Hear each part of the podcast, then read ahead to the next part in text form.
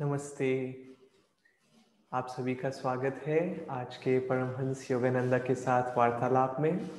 और आज के वार्तालाप में हम योगानंद जी के शब्द कुछ शब्द पढ़ेंगे जो है इच्छाओं के बारे में। तो क्यों ना मैं पहले आज एक वार्तालाप से शुरू करूँ और फिर हम अपनी चर्चा आ, उसके बाद में रख सकते हैं। तो योगानंद जी कहते हैं इच्छाएँ आध्यात्मिक मार्ग पर सबसे बड़ी बाधाएँ हैं। उन्होंने, यानी योगानंद जी ने आगे कहा, मैं इसे एक युद्ध के रूप में देखता हूँ, जिस पर विजय पाने के लिए लोग संघर्ष कर रहे हैं। कुछ लोग इच्छाओं की गोलियों द्वारा मारे जाते हैं और इस संघर्ष को जारी रखने के लिए उन्हें पुनः जन्म लेना पड़ता है। अन्य बहुत कठिनाइयों के बाद उन पर विजय प्राप्त करके, करते हैं और उन्हें इस भौतिक स्तर पर वापस आने की आवश्यकता नहीं है। एक अन्य समय पर योगानंद जी ने कहा, मैं आध्यात्मिक मार्ग को एक दौड़ के रूप में देखता हूँ। भक्त दौड़ते रहते हैं। उनमें से कुछ की शक्ति इच्छाओं से निचुड़ जाती है और वे दौड़ से बाहर हो जाते हैं। कुछ तो उल्टी दिशा में ही दौड़ना शुरू कर देते हैं।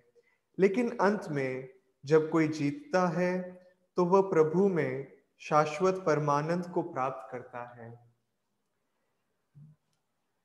इच्छाएँ आध्यात्मिक मार्ग की सबसे बड़ी बाधा है। वो कैसे? एक दृश्य मन में लेके आते हैं। मान लीजिए कि एक आदमी है।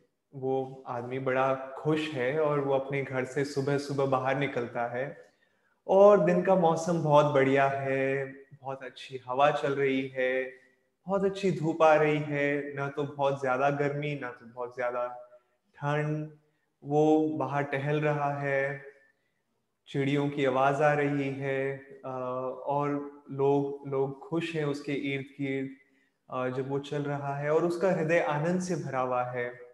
और चलते चलते वो सोचता है कि, अरे, ये ये कितना अच्छा दिन है, मैं इसे इस पल को कैप्चर करना चाहता हूँ इस पल को मैं कैद करना चाहता हूँ। और ये सोचते हुए वो, आगे चलता है वो आगे चलते चलते एक दुकान को क्रॉस करता है। और दुकान में आप सब जानते हैं कई दुकानों में बाहर डिस्प्लेज लगे हुए रहते हैं।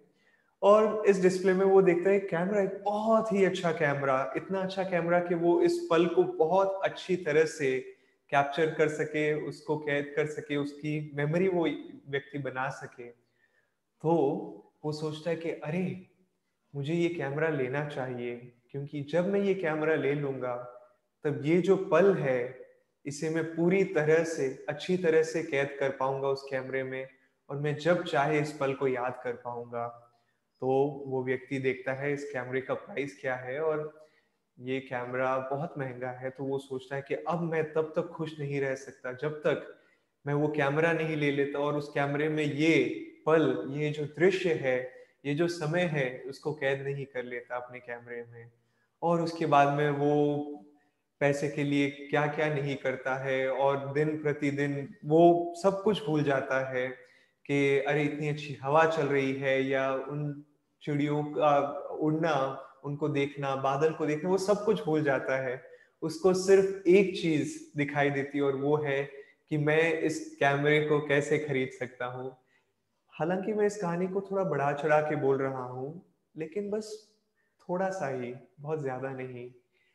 क्योंकि ये व्यक्ति फिर उसके बाद में अपना ये कैमरा खरीदता है और वो बोलता है, अब जाके मैं खुश हूँ।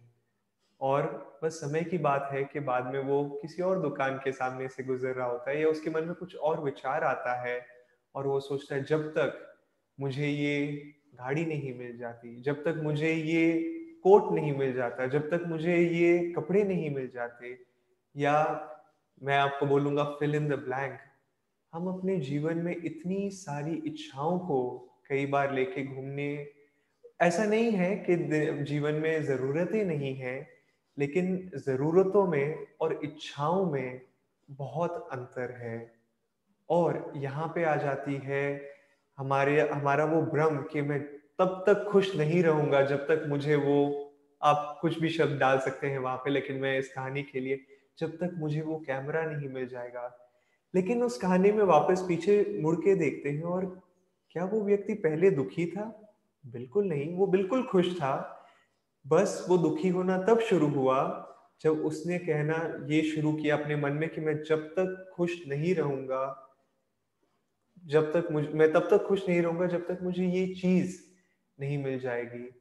और इसीलिए कई बार हम अपने जीवन में या तो भूतकाल में रहते हैं पास्ट में, कि मुझे वो चीज़ नहीं मिली, या भविष्य में रहते हैं, कि मुझे ये चीज़ मिलेगी। और इसीलिए वर्तमान में कई बार प्रेजेंट में हम जी नहीं पाते हैं। और यदि हमें कोई चीज़ की ज़रूरत भी है, क्योंकि गाड़ी की ज़रूरत होती है, मुझे इस लैपटॉप की ज़रूरत है, जो मैं यूज़ कर रहा हूँ अभी। लेकिन ये सोचना कि जब तक मुझे ये चीज़ नहीं मिलेगी, तब तक मैं खुश नहीं रहूँगा। वो अपने आप को मोह, माया और इस दुनिया के भ्रम में बांधने जैसा है। क्यों ना इस प्रकार जीवन में चले कि मुझे जो मिले वो ईश्वर से मिलेगा और मैं मेहनत करूँगा, मैं जो परिश्रम करना है करूँगा, लेकिन मैं कभी ये नहीं सोचूँगा कि जब तक मुझे ये चीज़ नहीं मिलेगी, तब तक। मैं खुश नहीं रहूँगा।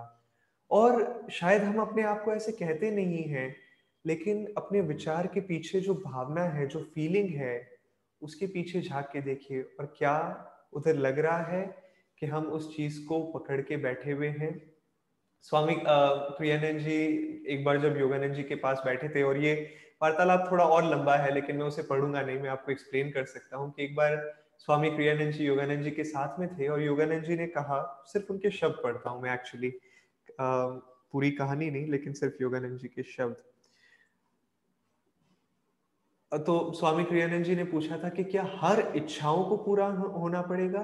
उनके आ, हमारे जीवन में कि जो भी इच्छाएँ हमारे जीवन में आती है उन सबको हमारी उनकी पूर्ति करनी पड़ेगी चाहे इस जीवन में और अगर इस जीवन में नहीं तो अगले जीवनों में।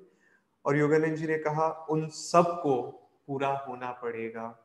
और आगे आ, स्वामी जी ने ये भी पूछा था योगानंद जी से कि छोटी मोटी इच्छाएँ भी अगर बस चलते चलते एक बार मेरे मन में कभी आ गया कि मुझे आइसक्रीम की इच्छा है तो क्या मुझे आइसक्रीम के लिए भी उस उस इच्छा की पूर्ति करनी पड़ेगी? और अगर वो इच्छा पूरी नहीं हुई तो मुझे वापस जन्म लेना पड़ेगा? और योगानंद जी ने बोला कि हर एक इच्छा लेकिन हमें इतना घबराने की ज़रूरत नहीं है, क्योंकि योगानंद जी ने ये भी कहा था कि जब परम आनंद में हम चले जाते हैं, तब ये जो छोटी मोटी इच्छाएँ हैं, वो अपने आप गायब हो जाती है।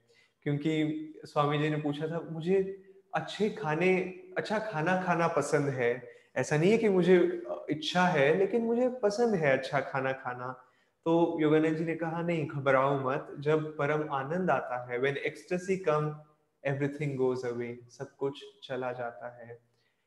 लेकिन ये जो इच्छाएँ हैं, सिर्फ़ चीज़ों तक सीमित नहीं है। कई लोगों को जो शायद इस सत्संग को सुन रहे हैं या देख रहे हैं, उनके लिए शायद, उनके जीवन में इतनी बड़ी इच्छाएँ नहीं है और वो अब शायद पहले से ही बहुत आध्यात्मिक हैं और छोटी मोटी इच्छाएँ हैं और जो शायद चली जाएगी अगर हम उस परम आनंद की अवस्था में चले जाते हैं तब। लेकिन अब आते हैं फीलिंग्स के रूप में इच्छाएँ।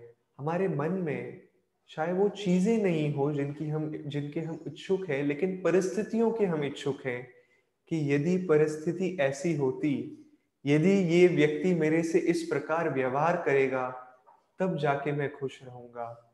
यदि ये व्यक्ति मुझे इस प्रकार आदर देगा तब जाके मैं खुश रहूँगा। यदि मुझे समाज में ऐसा सम्मान मिलेगा, तब जाके मैं खुश रहूँगा। या क्योंकि ये व्यक्ति इस प्रकार मेरे प्रति व्यवहार कर रहा है, मैं खुश नहीं हूँ। और योगानंद जी कहते थे, जीवन के लिए एक अच्छा सिद्धांत ये भी है whatever comes of itself let it come कि जो भी जीवन में जिस प्रकार भी आए, उसे उसी प्रकार स्वीकार करो क्योंकि शायद आपने अपने जीवन में देखा होगा कि कई बार दुख का कारण हमारे जीवन में ये हो जाता है कि मेरे साथ ये व्यक्ति अच्छे से बर्ताव नहीं कर रहा है इसीलिए मैं दुखी हूँ। वेल well, ये इच्छा रखना भी गलत है और क्यों ना हम इस प्रकार सोचें कि व्यक्तियों को जिस प्रकार बर्ताव करना है मेरे प्रति, जो भी व्यवहार रखना है उनको मेरे प्रति, वो उनकी प्रॉब्लम है, वो उनकी समस्या है। मेरी समस्या या मेरे हाथ में या मेरे कंट्रोल में सिर्फ़ ये एक चीज़ है कि मैं कैसे लोगों के प्रति अपना व्यवहार रखता हूँ। लोग कैसे व्यवहार करें, वो मेरी समस्या नहीं है, लेकिन मेरे साइड से मैं क्या क्या इनिशिएट कर रहा हूँ मैं क्या लोगों से किस प्रकार उनसे बात कर रहा हूँ, उनको किस प्रकार मैं ट्रीट कर रहा हूँ, वो मेरे हाथों में है। और इच्छाओं को हम देख सकते हैं कि एक, मान लीजिए आध्यात्मिक मार्ग एक बड़ा सा घड़ा है या जीवन एक बड़ा सा घड़ा है और उस बड़े से घड़े में हमें दूध या कोई भी चीज़ डालनी है, वो हमारा आध्यात्मिक मार्ग है जीवन में, वो हमारा उद्देश्य है आध्यात्मिक मार्ग में कि उस घड़े में हम, घड़े को हम दूध से भर सके, अपनी साधना से, अपनी सकारात्मक सोच से, अपने व्यवहार से, अपने अच्छे कर्मों से। लेकिन इच्छाएँ इस बड़े से घड़े में खड्डों का काम करती है, या फूटे जैसे उस घड़े में मान लीजिए कि कहीं छेद है, और एक छेद है तो आप भरोगे पूरी इच्छा के साथ में, अपनी साधना के साथ में उस घड़े को भरोगे, लेकिन वो उतनी ही जल्दी वो जो घड़ा है, वो, उससे वो पानी या वो दूध बहने लग जाएगा और उस अमृत को आप संभाल के नहीं रख सकेंगे। और जितनी ज़्यादा इच्छाएँ, उतने ही ज़्यादा छेद इस घड़े में। तो हमारा उद्देश्य ये भी है कि हम इस घड़े में जो छेद हैं, उनको भर सके। ताकि जब हम अपनी साधना करते हैं क्योंकि कई बार लोग बोलते हैं कि मैं मैं ध्यान साधना कर रहा हूँ मैं सब कुछ कर रहा हूँ लेकिन फिर भी मैं क्यों आगे नहीं बढ़ पा रहा हूँ? शायद ये सोचने की बात है कि मेरी ऊर्जा किस प्र, किस और जा रही है जब मैं साधना नहीं कर रहा हूँ? क्योंकि एक चीज़ है साधना करना जो बहुत अच्छी चीज़ है लेकिन दूसरी ओर है हमारा दैनिक जीवन और उस दैनिक जीवन में हम किस प्रकार जी रहे हैं वो डिसाइड करता है हमारी साधना कैसे जाती है। और ये दोनों चीज़ें एक दूसरे की मदद करती है हमें जीवन में आगे लेके जाने के लिए। और ये चीज़ें बहुत सूक्ष्म होती है। मैं मैंने शायद ये कहानी पहले शेयर की होगी लेकिन मैं संक्षिप्त में वापस बोलना चाहूँगा। या शायद नहीं की लेकिन Uh, मैंने एक बार एक चीज़ ऑर्डर की थी uh, क्योंकि मैं शिफ्ट हुआ था uh, हम लोग जो ब्रह्मचारी है, हम सब लोग पहले पूना में रहते थे या पूना के पास में रहते थे और हम लोग चंडीगढ़ शिफ्ट हुए और जब शिफ्ट होते हैं तो कभी कभार कुछ नई चीज़ों की ज़रूरत होती है और मुझे ऐसी ही कुछ ज़रूरत थी। इच्छा भी नहीं थी, ज़रूरत थी क्योंकि ये बहुत ही बेसिक चीज़ थी और मैंने ये चीज़ खरीदी और ऑनलाइन बता रहा था कि ये एक या दो हफ़्ते में आने वाला है। और हर दिन मेरे मन के पीछे, मेरे अवचेतन मन में, मेरे सबकॉन्शियस माइंड में ये चल रहा था कि अरे, ये चीज़ आने वाली है, ये चीज़ आने वाली है।